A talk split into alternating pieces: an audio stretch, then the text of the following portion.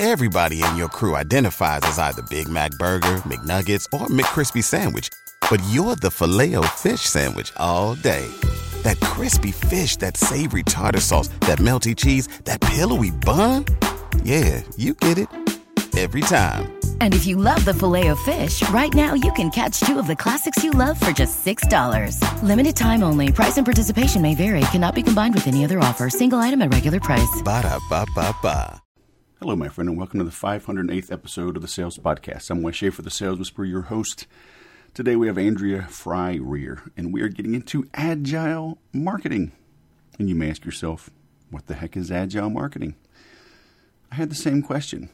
Uh, but it is, you know, we jumped, literally jumped right into it. I'm like, what the heck is this? What are we talking about? Because there's Scrum and, uh, you know, I talk about Six Sigma and ISO 4001, whatever. So you get all these terms thrown around, and, and usually Agile and Scrum, things like that, are um, thrown around for manufacturing, um, things like this. But it does have an application in marketing. It's quite interesting. I don't want to steal her thunder because uh, I do open up with that, saying, enlighten me. Uh, and I've said it before, you know, many times. I love the podcast because I get to pick people's brains for an hour for free. You gotta love it. So um, you're going to see a few episodes come out in short, relatively short order. I uh, had a little gap here, just a little bit of travel. Went down to Mexico, uh, a little bit of work. Uh, kind of goofed off last week, to be honest with you. Okay, so there, sue me. Uh, we're having another book episode coming up next. Had a great interview with um, a manly man, Jeff Putnam. Uh, so we're going to accelerate that to get uh, his published. So we'll have three here coming out in a week, and then we'll get back to the roughly every five day schedule. Um, doing some new hosting here with Red Circle. You may hear some ads being inserted. Um, looking at landing another sponsor, uh, a cool company.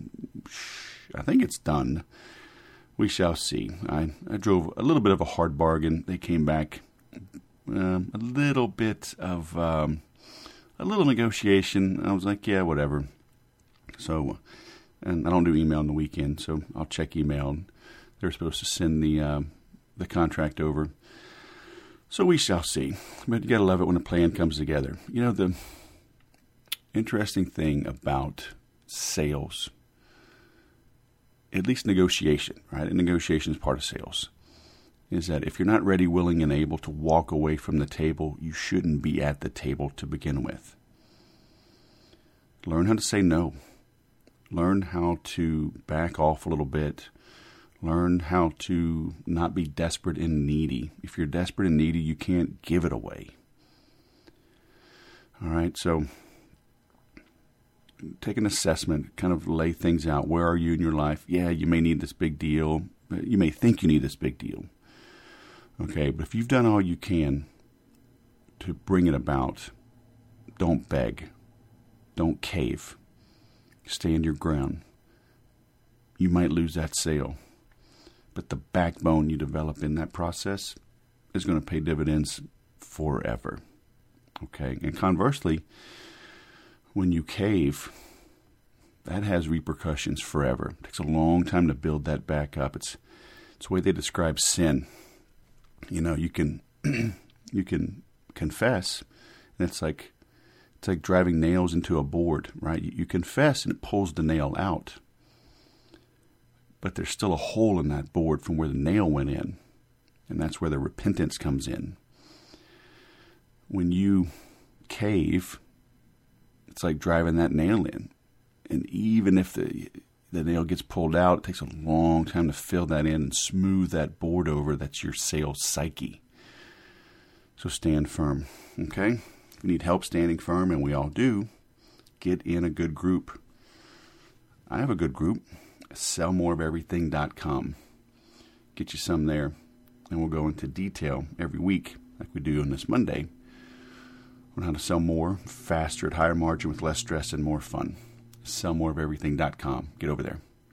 And now let's bring on our guest, Andrea Fryrear, all the way from Boulder, head of AgileSherpas.com. Welcome to the Sales Podcast. How the heck are you?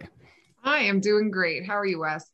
I'm good. So, um, our listeners appreciate you braving the COVID jab to be with us today. So, uh, if you feel a little drowsy, just I'll pause this. Okay, take a little nap. We'll just pick right up where we were. Okay. Yeah, that sounds good. You can see me, so you'll know if I nod off or anything. Uh, yeah. I I didn't get the shot, but I, we were talking earlier. I I had the Rona. I had it worse than the whole family. Man, I was I was sleeping for a week, yeah. and then I was I was tired. It took me two months to fully recover, like training jiu-jitsu. I I couldn't spar in the normal six minutes.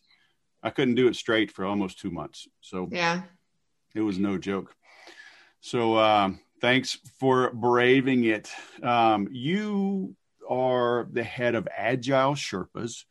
Uh, you've got a survey out we're going to dive into, but um, can you dive into what is Agile, first of all? Because it kind of gets uh, thrown around, kind of like uh, lean manufacturing and Six Sigma black belt and ISO 4001 certified. People throw it around. I don't really know what that means. I mean, agile is what in your words? Yeah, you it's you're totally right. It does get thrown around. I think especially after last year in 2020 when there was all this change and fluctuation and uncertainty, people were like, "Well, just be agile and then it's somehow going to magically be okay." um, but it's really it's really about more of a rapid test and learn mentality so that we can deliver customer value more frequently. So it comes from, well, it's agile, let's say agile, like true pure agile, comes from software development. So back in the day, we probably all remember when we would wait like two years to get a Windows update and then it would come out and everyone hated it.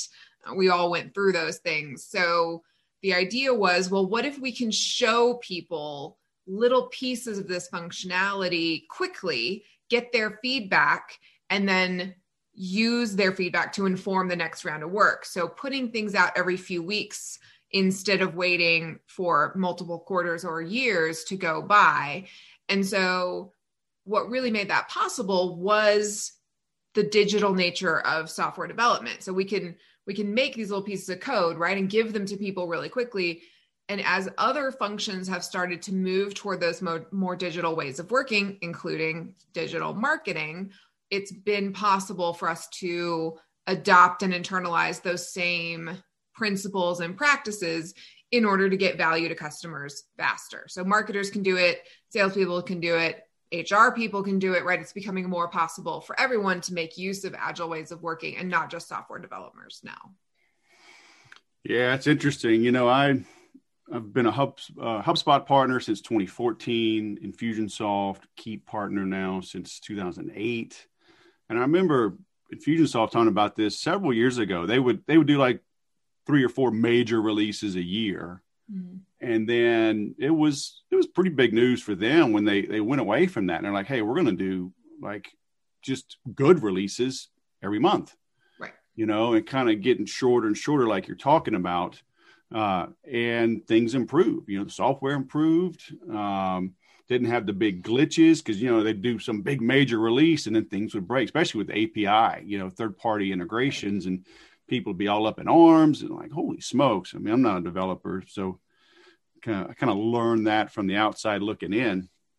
But as a user, I appreciated that. And in HubSpot, same thing. I'm not a I'm not a web designer. Like I, I've learned it out of necessity. You know, doing my own thing since 2006 so I, I can move around, navigate around the CMS, but they came out with their, they call it growth driven design. And people were like, this is so great. And it was like, find your pillar pages, right? Your three or five main pages, redesign those, launch kind of like a baby redesign, see what mm-hmm. you think, and then go get the rest because like i guess on, on a major site by the time you totally update it and launch it it's it's out of date nowadays huh yep yep and then you got to start over it's it's totally true and consumers are so like you said as a user or as a consumer we're growing accustomed and we expect these kinds of quick personalized relevant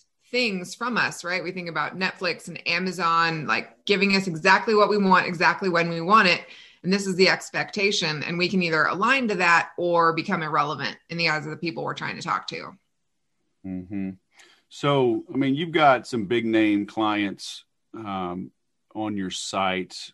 Uh, how can the little guys do this? Uh, it, it, is it viable for them, or or is it a must really for them to exist and grow in this crazy world?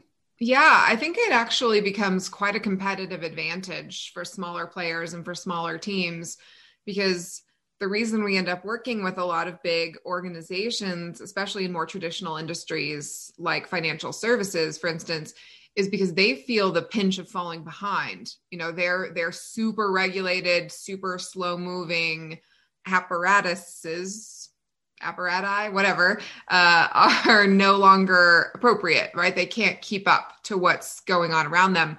But if you're a small team, if you're a small organization, hopefully you don't have that same level of bureaucracy and red tape, and you can actually move really, really quickly. But again, it's about the rigorous and disciplined application of agile ways of working and not just about moving fast, right? Without any plan or without any structure. That's definitely not what agility entails.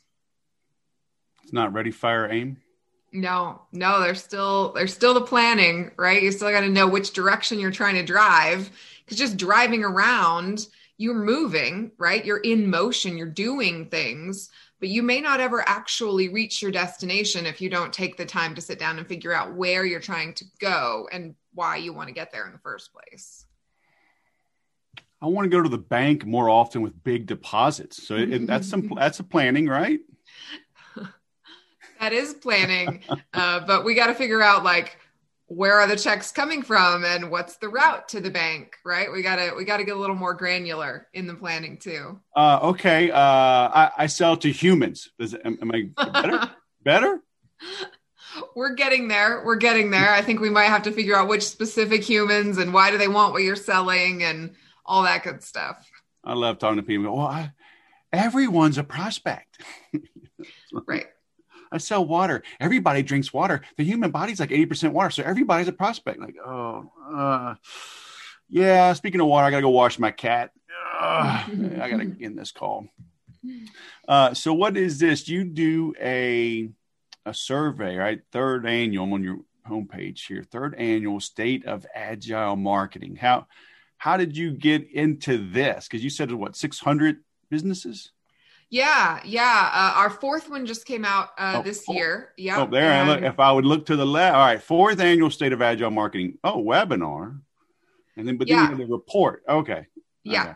Yeah, so we we survey several hundred marketers, um, and we ask them whether they're using Agile, and then if they are, we ask more questions about how are they doing it, why did they make this shift, uh, what other parts of the organization are also Agile, and really it's it's come about partially as a way of understanding from a really data driven place what what's really happening right in terms of adopting agile ways of working. Because we have some anecdotal or qualitative experience with our clients where we can say this seems to be growing or these types of organizations seem most interested but this is a way where we can have a really statistically relevant place to say it's actually growing. These people are using it in this way. And so the report uh, sort of a it's a conversation starter in a lot of ways, and it's also a good proof point to show that Agile is making its way into marketing and into other parts of the organization too. Um, we see places like sales, finance, HR starting to to adopt these ways of working too, which is really exciting for the whole business, right? The whole organization to become agile. And then everybody's benefiting and not just a few little pockets of teams. So what like what are some pitfalls or what for small business owners listening to this right now uh, what are they typically doing wrong mm. you know and, and how can they start making some some minor changes to get on this path yeah i mean i think like what you said before that it's the, the sort of uh, ready fire aim kind of approach where we feel like agility is just about speed or just about reactivity um, and, and responding to what's going on around you. And responsiveness is definitely a piece of the puzzle, but it does need to be paired with some sort of balancing mechanism, right? Like in the Agile Mar- uh, Agile Manifesto, there's a a call out to say that when there's a good reason to change, then we change, right? It's not just change for change's sake. There needs to be a business case, customer value, some strong driver there because otherwise, you know, we can think about it back to our sort of driving around analogy. If we're going on a cross country road trip and we started out trying to get to New York and we drive for a day and a half and then we decide we want to go to Florida instead, we've probably been driving in the wrong direction, right? For for a really long time. So there's a good case to be made for consistency at some level, right? Or we introduce a lot of waste into our activities. So we can be agile in the short term and we're not going to follow a road if it's closed or there's a traffic jam or whatever. We're going to be agile and react to what's going on around us. But the big goal, the big ultimate destination needs to stay the same, or else our activities don't roll up into an ultimate objective. So there's that balance that needs to happen between short term agility and long term stability. And I think, especially, you know, I run a small business myself. Agile Sherpas is, you know, nine or 10 people. So we're small shop here too. And there's this drive sometimes to always be doing the next thing, the next shiny object, or solve the next problem. But if we don't stay the course and solve the first problem all the way to its completion, then it never gets truly done and we don't reap the benefits of getting all the way to that destination. So how how far out should they plan though? Uh, you know, going from LA to New York is fine, but it's like I don't know if there's a forest fire, you know, coming down the mountains into Malibu, maybe I just need to I don't know, get get to Burbank, right? Yeah. Or whatever, right? Just get to Phoenix. Make make it to Vegas. It'll all be okay. Uh, can can we bite off more than we can chew? Yeah, yeah, you definitely can, and there is that that need to have the right horizons for planning, right? Because we don't want to sit down in January and try to plan out every single thing that we're going to do for the next 12 months. I mean, 2020 taught us that that is that is a bad idea because we don't know what it's going to look like. And so getting really good at the highly specific activities that you want to do for the next 3 or 4 weeks is usually a predictable level, right? And so if if we're thinking about agile execution, now we're down to like a, a couple of sprints, right? So maybe we're planning one sprint of 2 weeks where we put our heads down and focus on high value activities and another sprint of two weeks after that, we can plan that pretty confidently. Usually, we've got a really strong idea of what that's going to look like. And then we have a vague idea beyond that, right? So we might be at the quarterly horizon here. We can directionally know what that's going to look like.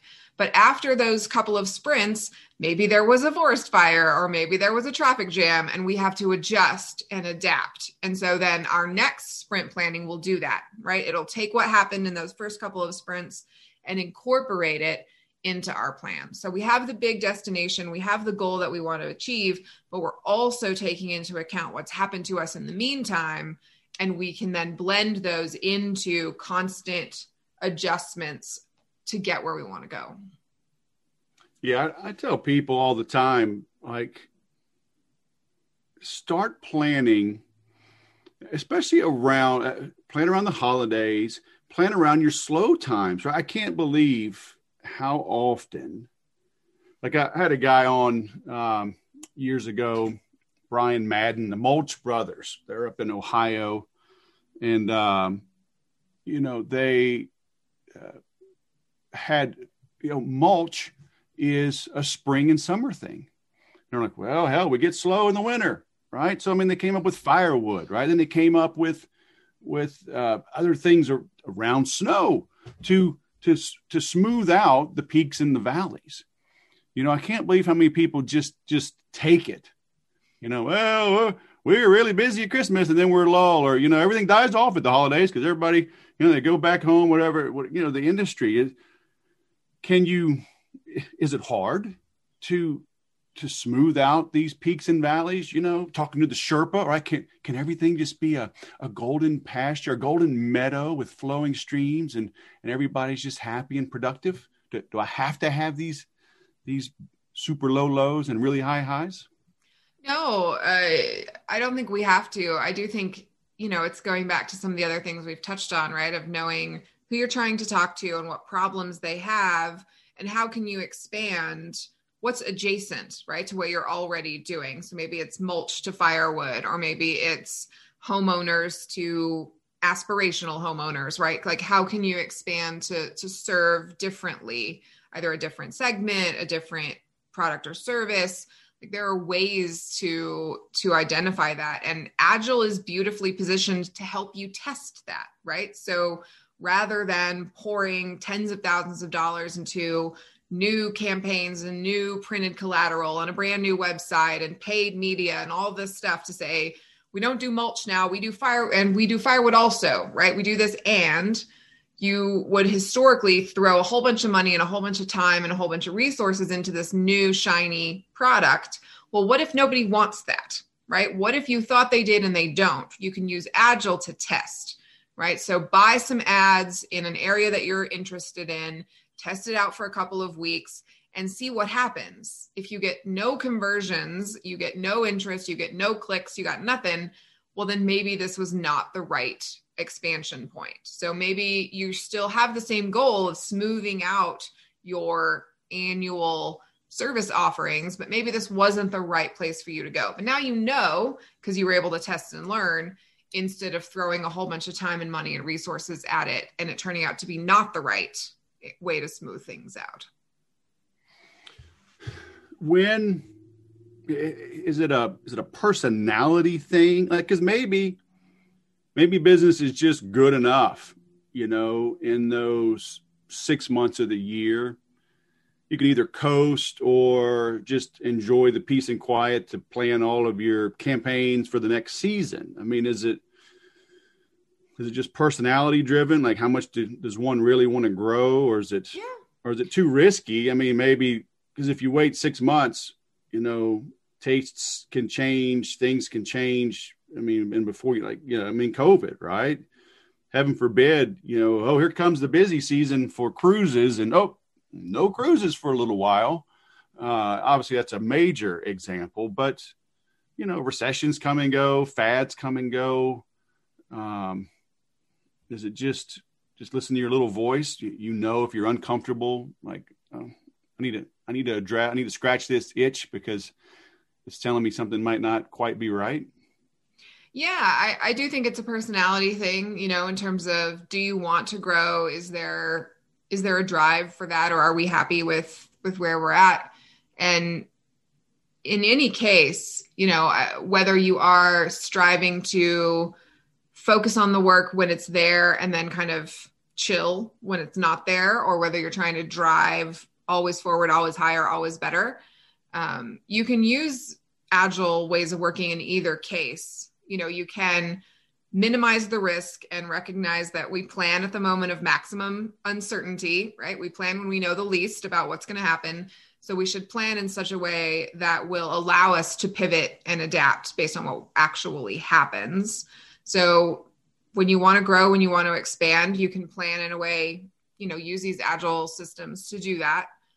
Or even if you just want to make it through your crazy busy season and then coast, you know, agile does also talk about moving at a sustainable pace, right? So it should be able to create focus on the highest value, most impactful activities and allow you to get those done first before you move on to some of the other things that are going to get give you less value. So even when you're super busy and crazy, you can prioritize, you can focus your energies and then get that important stuff done before you move on. So, I mean, we we're not dissimilar to that or historically haven't been at agile sherpas right? People go on vacation in the summer. They're not as interested in doing a bunch of trainings and things.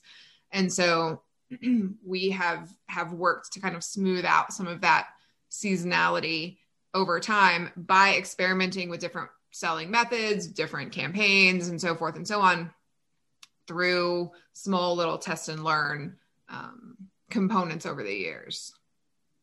You talk about like these agile systems, agile ways. Is is it like uh like the Miller Heiman blue sheet, pink sheet, like specifics, or is it just is it more generic or broader, like of just chunking things down and and having goals and measuring to those goals before you you take the next step? It's highly specific. Um, there's multiple there's multiple frameworks out there, right? Like Scrum tends to be the most well known and the one that people tend to encounter the most. But for smaller teams, and especially for if you're uh, just looking for kind of being a team of one and managing your own personal workload, I like Kanban as as a more lightweight and easy to implement system. Kanban. Um, K A N B A N. Uh, it comes from the Japanese word for signal card. It's basically focused on managing work visually. So, getting everything out in the open and in the manufacturing world, not making a component until you need that component. So, signaling to the people on the assembly line that make cars, or excuse me, make tires, that we need tires by putting a signal card up and saying, hey, we're running low on tires. Then and only then do they start making tires instead of constantly making them all the time, even if there's not a car ready to receive them. Mm-hmm. So it's the same kind of thing where we do things like build a backlog, which is our prioritized to do list, everything we could possibly be working on as an individual or as a team, and then work on only a couple of things from that list, right? So just take the top couple of priorities, work on them, spend all your time and energy on just a couple of things till they're done, and then bring those other things in. So it's smoothing out your own personal workload, mm-hmm. much in the same way we were talking about trying to smooth out kind of demand over the course of a year. Instead of starting, right, it's Monday and I have my giant to do list and I try to start on 15 things, and then somehow by Friday, none of those things are done, mm-hmm. right? The paradox is that if I only worked on one of those things on Monday afternoon, it would already be done and then I work on another two things on Tuesday and they're done, right? And I three things on Wednesday, so forth and so on.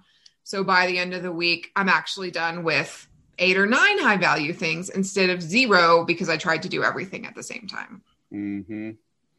Uh, Outback Steakhouse needed that uh, this Mother's Day. They ran out of potatoes. Not run out of potato. You're you're a steak and seafood place, right? I mean, potatoes go. But I digress. So I looked this up, Kanban. It's interesting. It it's like the everybody has these pipelines now, the dashboards, and you drag your deals through the stages. That's yep. that's, that's a, Kanban board. Yep. yep. Right here is the image, example of a Kanban board. So as I typed in Kanban, one of the things that popped up was Kanban versus Scrum. Mm-hmm. So what the heck is Scrum, and how is that different from Agile? Yeah. So Kanban and Scrum are both flavors of agile. So they're different styles of implementation. So Kanban's like continuous flow. We've always got our board, whether it's full of deals or tasks or whatever, and it's always flowing and things are always coming in and moving out of it, and it's just constant.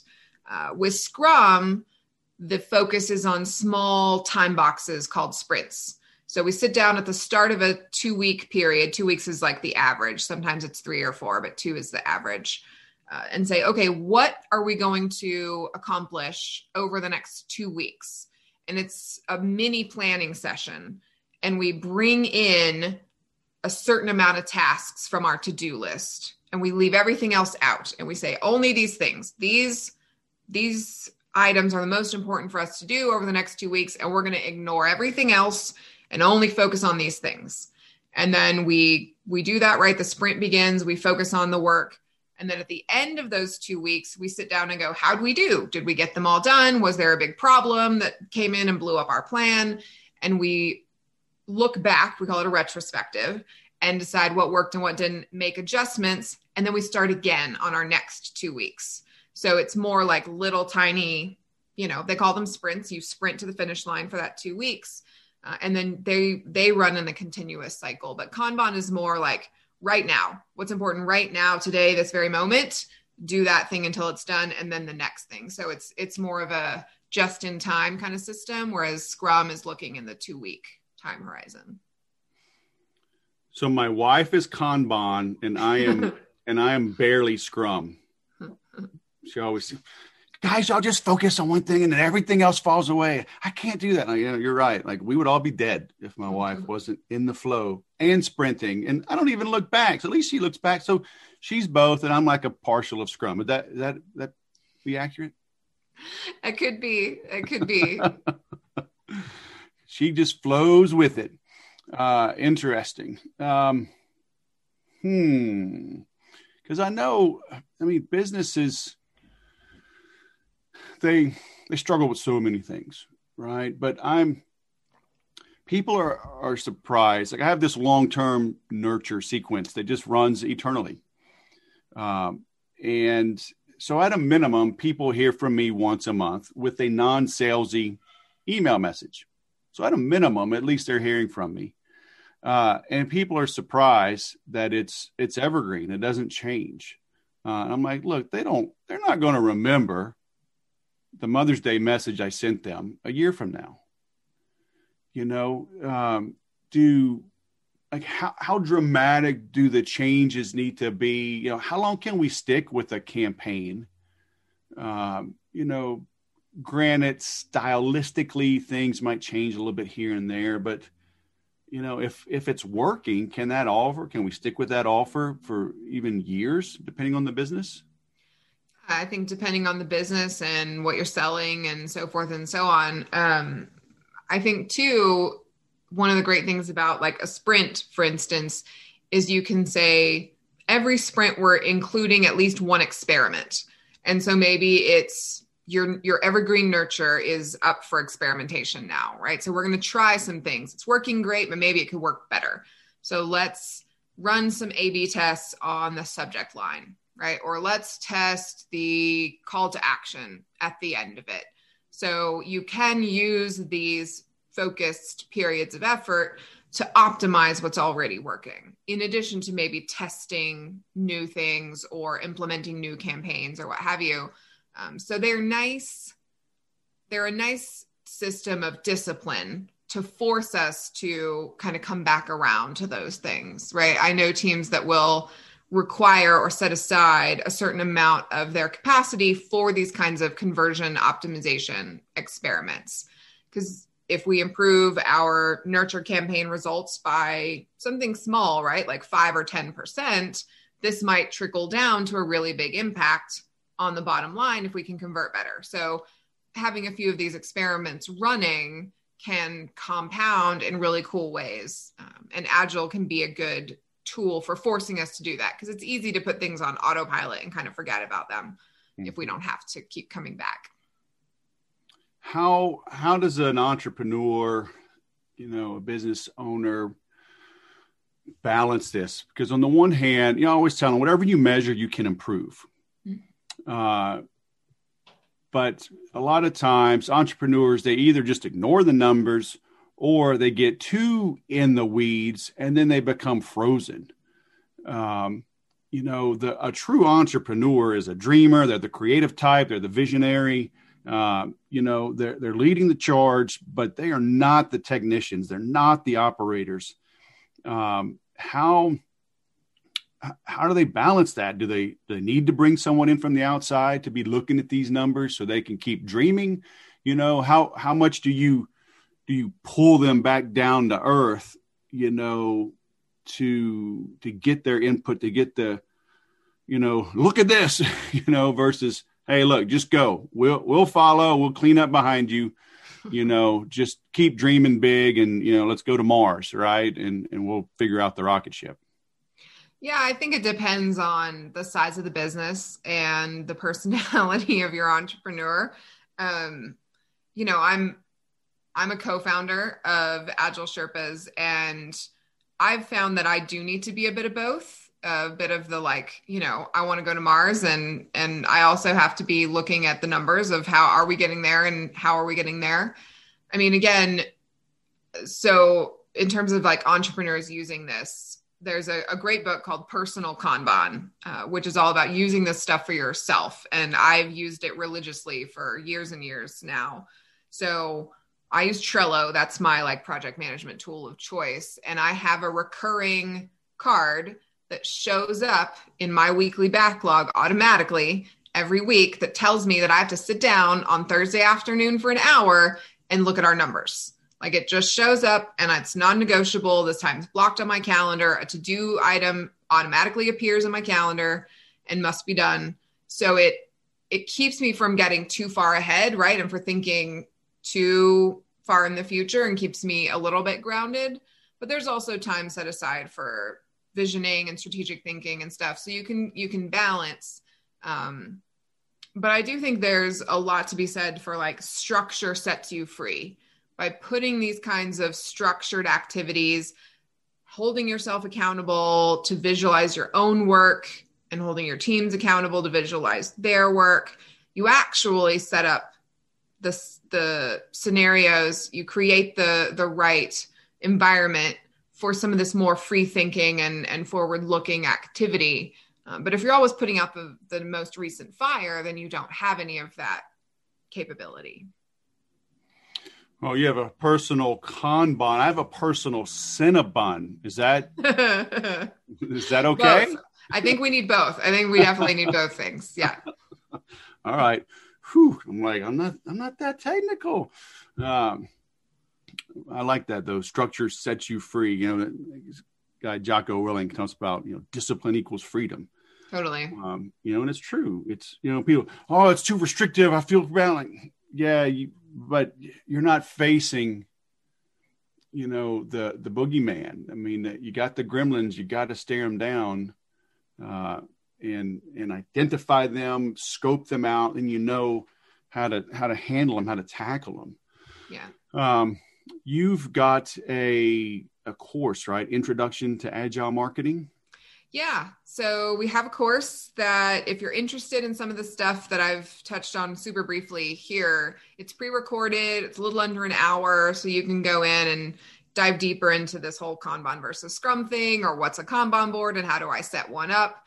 Uh, it's all in that course, which is normally a paid class, but I'll shoot you a code uh, that we can put in the notes so you can get in for free and get started using some of the things that we've talked about today. Okay, cool. Yeah, I'll mention that in the in the post production, and I'm linking to it already uh, in in the show notes. I'll include that uh, that promo code. Um, and is, I mean, not only is it doable, but I mean, regardless of your personality type, they they need to focus on this, right? Make it, uh, you know, like I said, whatever you measure, you can improve. Mm-hmm. Um, you know, it's like the old accountants, you know, they're, they're swamped in, in business and it's like, dude, why don't you go buy a calculator?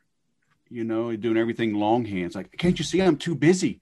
I don't yep. have time to get up from my desk and, you know, even sharpen my pencil, let alone buy a calculator. It's like, yep. dude, like make the time.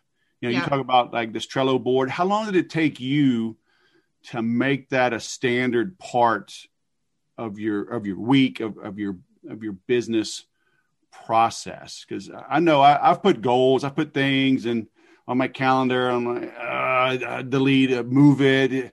I'll do it next week. Like, how long did it take to be regular and committed and consistent to that type of planning? You know, it worked so well for me that I was kind of hooked and I could see the the impact that it had really quickly. I think if you can set aside an hour to 90 minutes for your first setup because the hardest thing is getting everything out of your brain or out of all the like sticky notes or notebooks or wherever it all lives and into your backlog, your prioritized to do list. That's the biggest lift out the gate. And then once you have it all there and you start, oh, oh crap, I forgot that I've got to do that thing. Anytime you have that idea or that thought, instead of writing it down on a random piece of paper somewhere you you put it like i have a trello app right? I put it in my phone and it becomes a card. So then on monday mornings first thing i do is sit down and say here's my list that always is running that always has everything and it's always prioritized. So i only look at the top of it because that's where the important stuff is and I look at my week and I say, oh, this is a crazy week where I actually have meetings all day, every day. So I have maybe an hour every day when I can actually do work, right? So I'm going to be realistic and only pull like four cards in this week because I don't have much time. Or maybe this week is light and I have lots of beautiful empty space on my calendar. Let's be ambitious. Let's get 10 cards right into that week. And then I work that list systematically every day and try to move it across to my little done, hooray, I finished it column. Um, but it's just that visual. And it, once you get it done, right, I spend maybe 15 minutes at the start of every week looking at my calendar, looking at my list, and pulling the work for the week. Once you have it going, it's really much, it's a pretty light lift every week and every day to look at that. Mm-hmm. How did you settle on Trello versus Evernote or Apple Notes or whatever? So, the great thing about Trello is it forces prioritization because when you're, it makes a little card with everything and you can't have them sitting side by side in a column. You cannot have two number one priorities. It's not possible in the way the system works. So, it forces you to make trade offs with everything. Um, and it's a Kanban tool. Like it's, you know, I have my to do, doing, done, right? It's very visually obvious what needs to be done, what is being done, and what has been completed. Um, so, and it has an app on my phone. It's really lightweight and easy to use. Um, there's a free version of it, so it's just it's just really a nice entry point. Like for my team at Agile Sherpas, we use Monday.com, which is a more like official project management style tool. We have interlinking boards and there's work capacity management and all kinds of more complicated functionality. But I've been on Trello for ages and I, I can't let my personal Trello board go. Nice. All right, I'll check that out. I always tell people like you, you, you do not have multiple priorities. It's impossible. It I shouldn't be a plural, right? Like yeah. it's priority singular. No, no word, it's singular, right? What uh-huh. is prior? it's like, oh my gosh.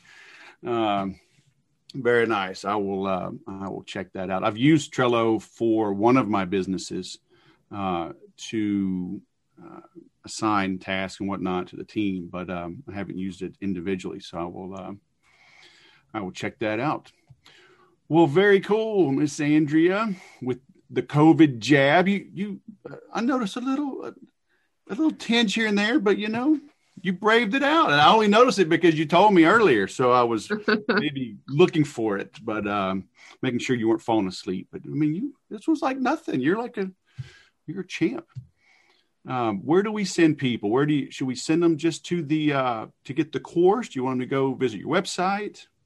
Yeah, uh, the course is a great place if you're interested in more um, in depth on the marketing piece. AgileSherpas.com is going to have tons of free resources uh, what is agile marketing? How do you get started? Uh, we have tons of free stuff out there certification classes all sorts uh, if you want to dig deeper into the marketing piece of all of this. All right very cool. Well, i'm linking to that and um, i will mention the uh, the promo code in the in the post production and uh, link to it in the show notes. Awesome. Well thanks for coming on the show. It's been great. Thank you wes. All right have a great day you too. Bye bye. Take those baby steps to grow. You know, HubSpot calls it growth driven design. To me, I call it common sense. When I saw how people redo websites take forever, it just it boggled my mind. Redoing key pages and then iterating. I was like, okay, that makes sense. That's why I was one of their first ones to get that certification years ago. It was like an 11 hour process. It was grueling.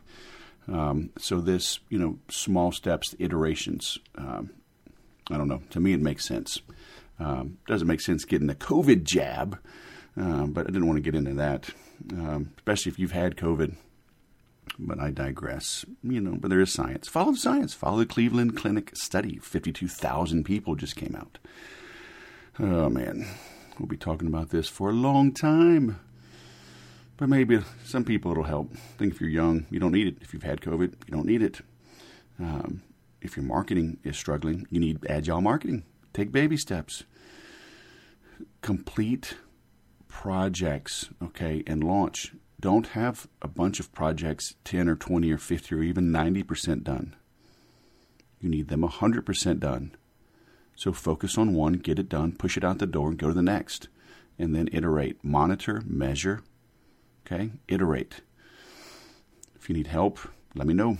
It's another thing that I do uh, sales training, consulting, marketing consulting, copywriting, um, be that sounding board. You know, the curse of knowledge is real. If you're too close to your own business, you can't see the gaps. You know, I'm getting back into golf. I can't see my own swing. I can see the end result. Form follows function. But I was golfing in Mexico a couple weekends ago, and my buddy, you know, we filmed each other in several shots, and seeing that, it's just, it's eye opening. And yeah, you can bring your own camera and tripod and set it up and set a timer, blah, blah, blah. What a pain in the butt. Get some help. Okay? Iron sharpens iron. Join the Sell More of Everything course. Hit the Contact Us page. Do some one on one. I do some, some 90 day coaching um, to help you make that shift, that take those baby steps and pivot and grow. It's what I do for you. Thanks for listening.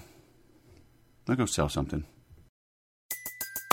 Everybody in your crew identifies as either Big Mac Burger, McNuggets, or McCrispy Sandwich. But you're the filet fish Sandwich all day.